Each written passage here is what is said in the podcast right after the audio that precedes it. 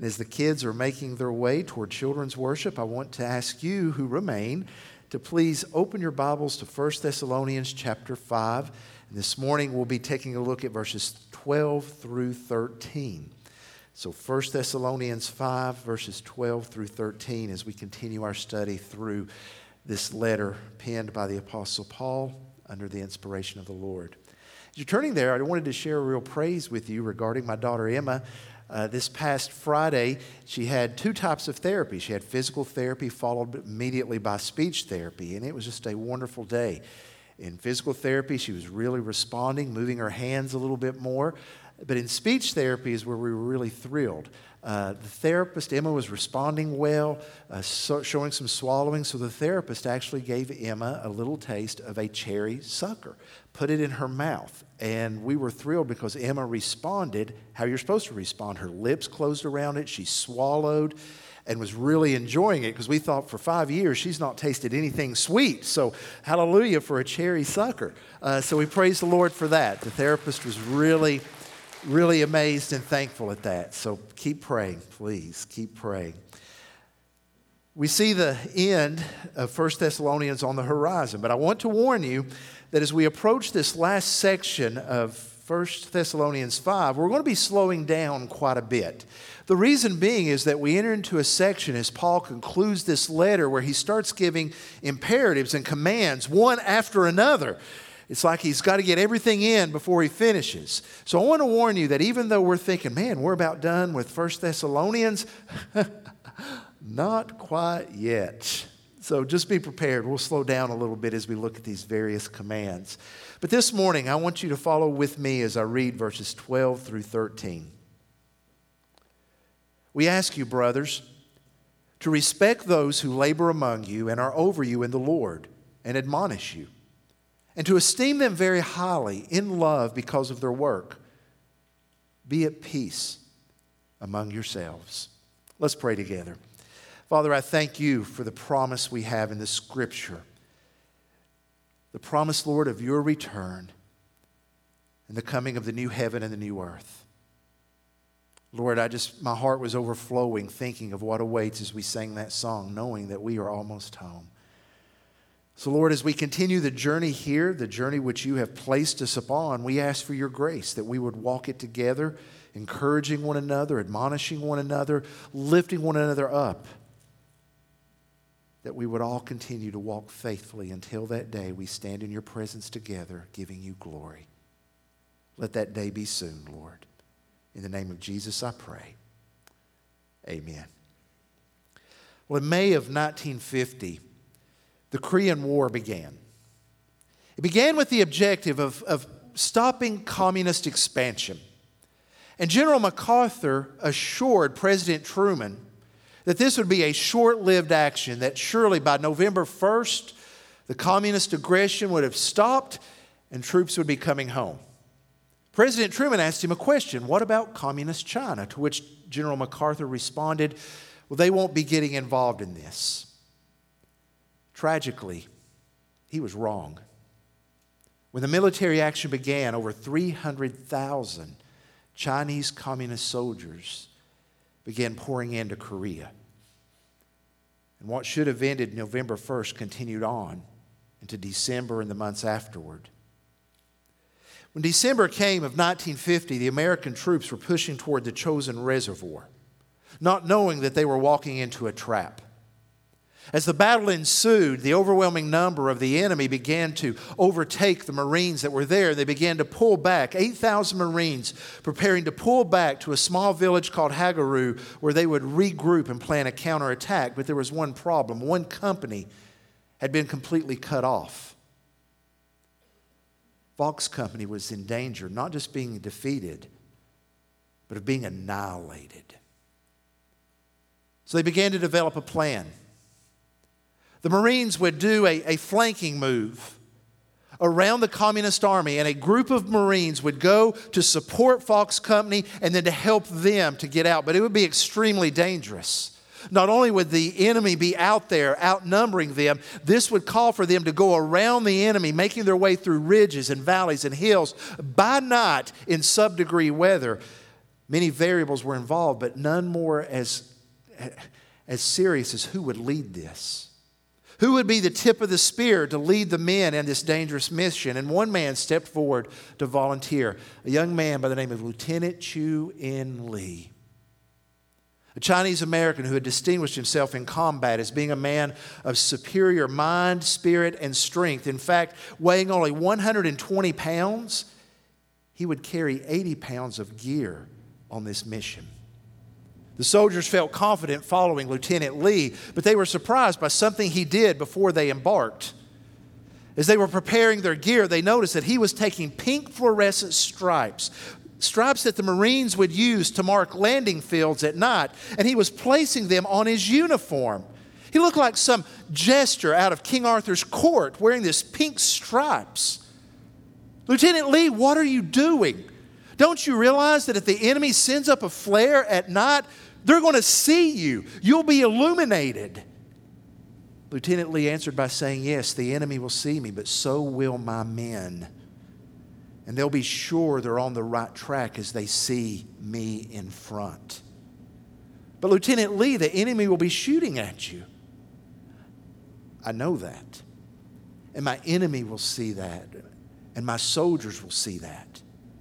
And they'll know that because I'm not afraid, they shouldn't be afraid. Lieutenant Lee successfully led that mission to save what was left of Fox Company. I point out the bravery of Lieutenant Lee because, in many ways, the position he took of leading the path and standing in front mirrors that of a pastor. To stand in front, leading the way by the very nature of doing so, it makes us a target for the enemy and sometimes a target for friendly fire. But that's the nature of the calling.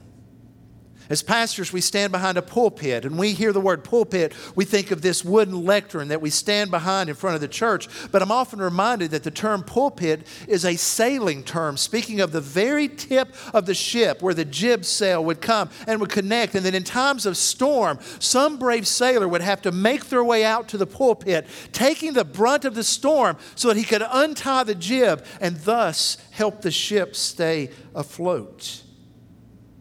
The pulpit's the place where the waves break.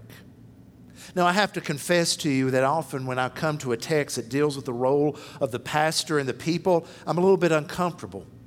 Because I always fear that some will interpret this message as being self serving in some way. And I want to assure you that is not the case at all. But it's simply a fact when one makes a commitment to preach verse after verse, you come to verses that deal with the role of the pastor and the role of the people.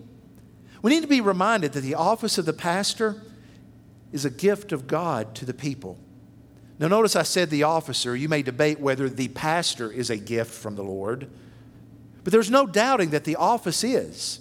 For example, in the book of Ephesians, the Apostle Paul wrote, And he gave, that is God, God gave the apostles, the prophets, the evangelists, the shepherds, and teachers to equip the saints for the work of ministry, for the building up of the body of Christ. There's a lot in these two verses that could be unpacked. Notice the ministry of equipping the saints. The pastors of a church are not to do all the work of the ministry. In fact, the work, the calling of the pastors is to equip the church, to equip you to do the ministry to build up the body of Christ. If just a few are doing the work, the body will not be strong. But the more that are engaged in the work of the gospel, the stronger the body will be. But I draw your attention to the phrase, these shepherds and teachers.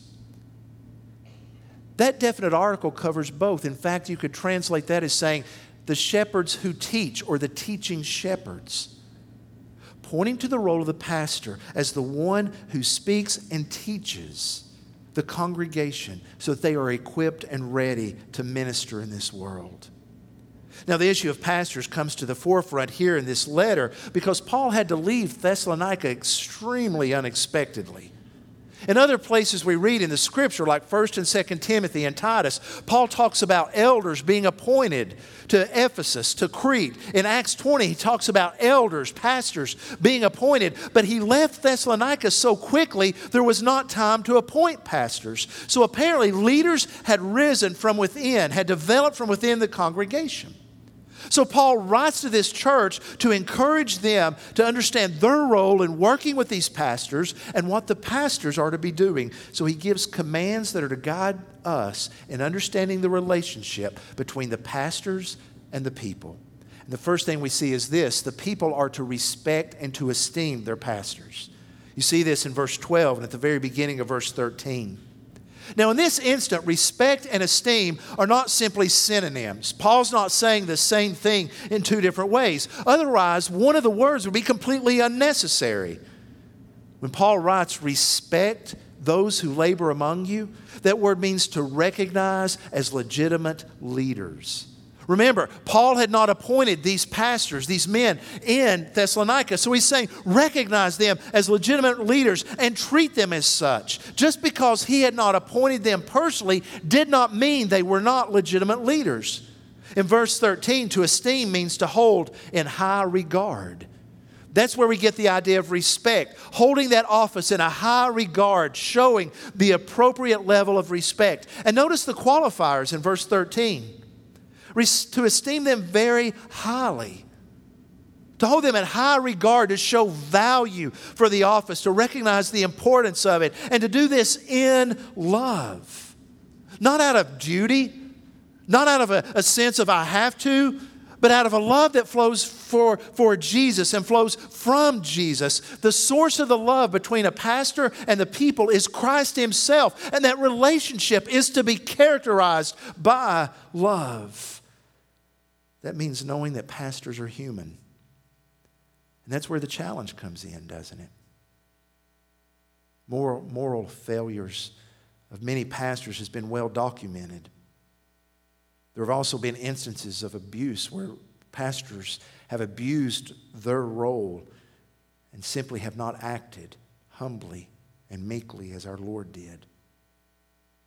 You see, to respect and to esteem doesn't mean that such failures are overlooked or that pastors are given carte blanche to do whatever they want. I want to give you three suggestions on what it means to respect and to esteem your pastors. First is this pray for your pastors, to pray for them genuinely. And I'm so thankful for I know that I speak not only for myself, but for the rest of the pastoral staff. We know you pray for us. And we are grateful for that. To lift us up in prayer. Because just like the illustration with Lieutenant Lee, knowing that the enemy marks out pastors with a scope. Pray for us, pray for our families. The role of a minister's wife is not an easy one. So pray for families. And as you do this, I would also remind you of this. When a disagreement arises, approach it with grace.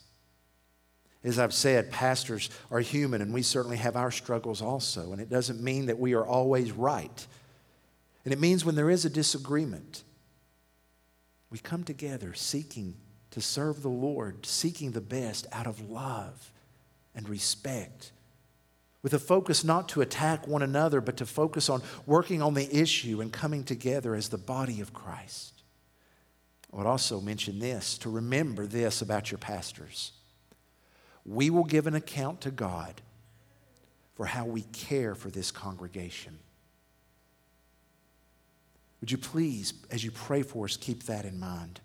The book of Hebrews says this Obey your leaders and submit to them. Why? Because they are keeping watch over your souls. And they do this. They keep watch over your souls as those who will give who will have to give an account. Let them do this with joy and not with groaning, for that would be of no advantage to you. That truth in this verse causes my knees to quake.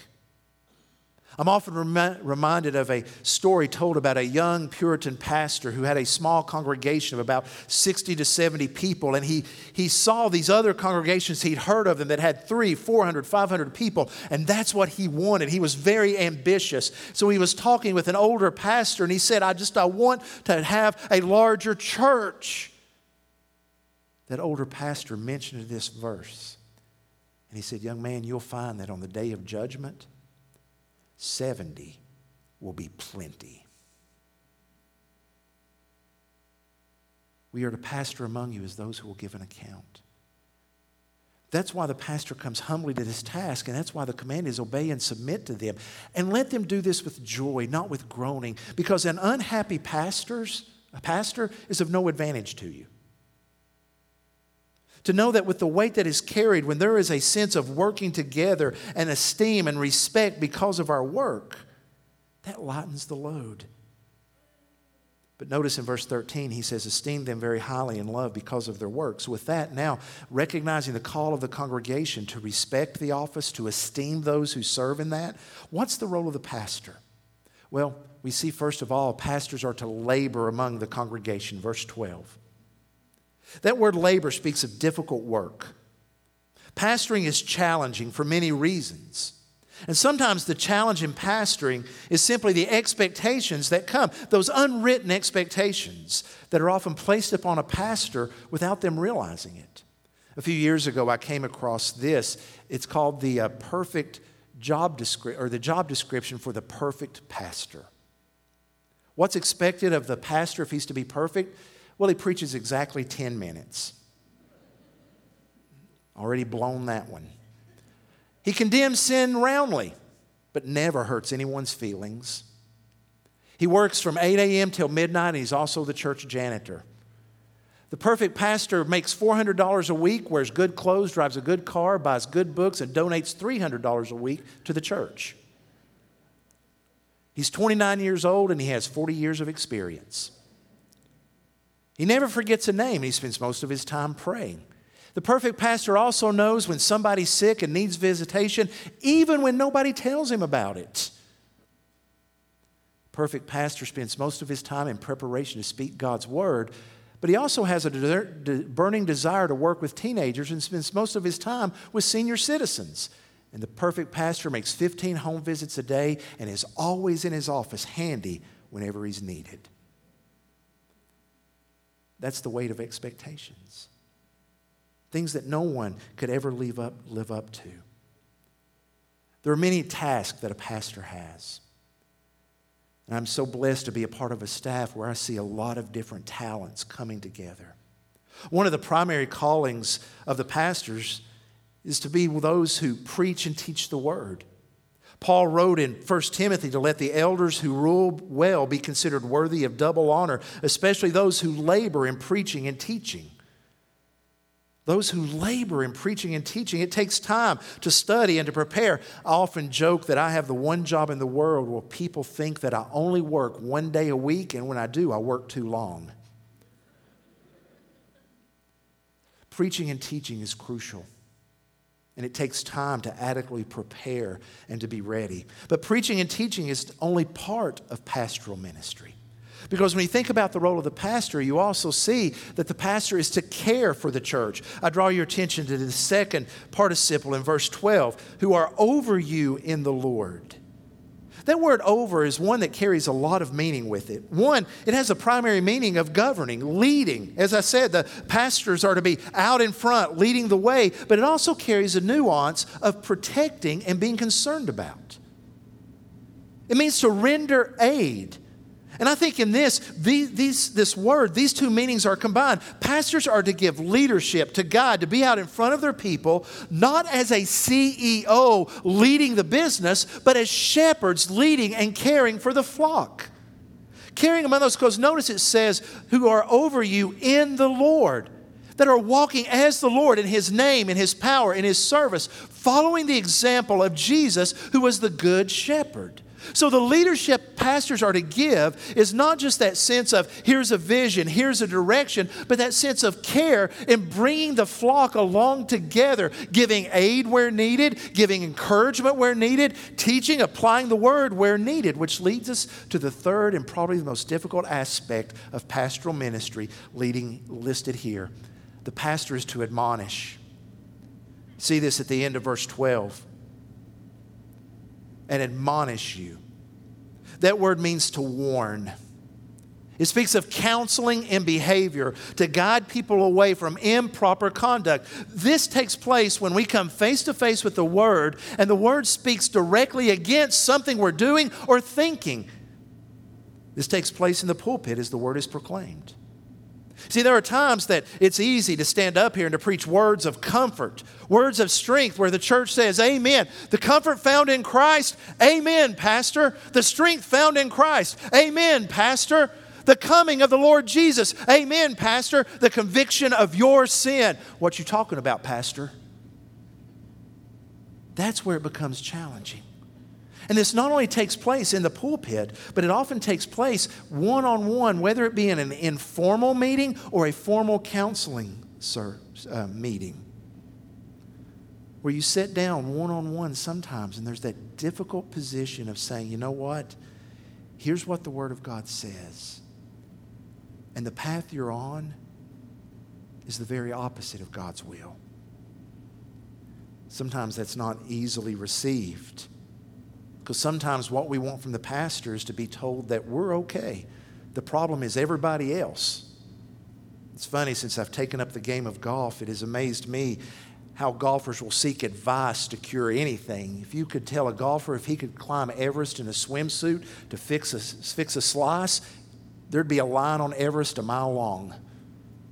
But when it comes to dealing with issues of the heart and the spirit, it's different. Because often there's a moral judgment to that. What that calls for is this humility on both ends. It calls for humility on the side of those who hear the word, who receive the counsel, to receive it, and to know that the pastor is acting as one who loves you and cares for you and is seeking you to know the Lord. And it calls for humility on the side of the pastor. To come not as one who is sitting in judgment, for only God judges but coming alongside in humility to say, This is what the word says. Now let's seek him together. When that happens, that's when the church grows. I think that's why Paul adds that very last sentence at the end of verse 13 be at peace among yourselves. He knows that at times there may be struggles and conflict among the pastor and the people as they work through this. So he ends with this reminder be at peace, be at harmony, all working together to know that pastor and people are not pulling apart from one another. We're not going in opposite directions, we're working together. See, what should describe the church should be that like an orchestra. When an orchestra is together following the lead of the conductor, there is harmony. They're looking at the same scorebook, the Bible, and being led in how to apply that. But what happens in an orchestra when the trombones decide they're going to do their own thing? And then drummers, oh, you know how drummers are. We all have to be working together toward the same end. And when that happens, that's when the body of Christ becomes strong. I say this with confidence on behalf of all the pastors on the staff. We are thankful to serve you, Trinity. And in all the ups and downs that we encounter, and all the imperfections on the pastor's part and on the people's part, I still anticipate God doing great things. So this morning, I ask us to recommit to working together, seeking the Lord, seeking to obey Him as the pastors and the people bring glory to his name. Would you bow with me in prayer? Father, I thank you for your faithful love. And Father, I ask that you would help us as a congregation to continually seek to serve you how we ought to. Lord, I pray that you'll continually strengthen the relationship between the pastors and the people and that we'll continue to work together building up the body of Christ and seeing the kingdom of God advance. Lord, help us to do that. And that's, Father, why we pray for your protection, for we know the enemy wants to do anything he can to sow seeds of discord and distrust. So, Lord, protect us. According to 1 Peter 5, we humble ourselves before you, casting our anxiety upon you because you care for us, asking you to help us to resist the devil who is like a, a roaring lion seeking to devour this congregation. Lord, we stand firm in our Lord and Savior, Jesus Christ, the great shepherd of our faith. In his name we pray. Amen.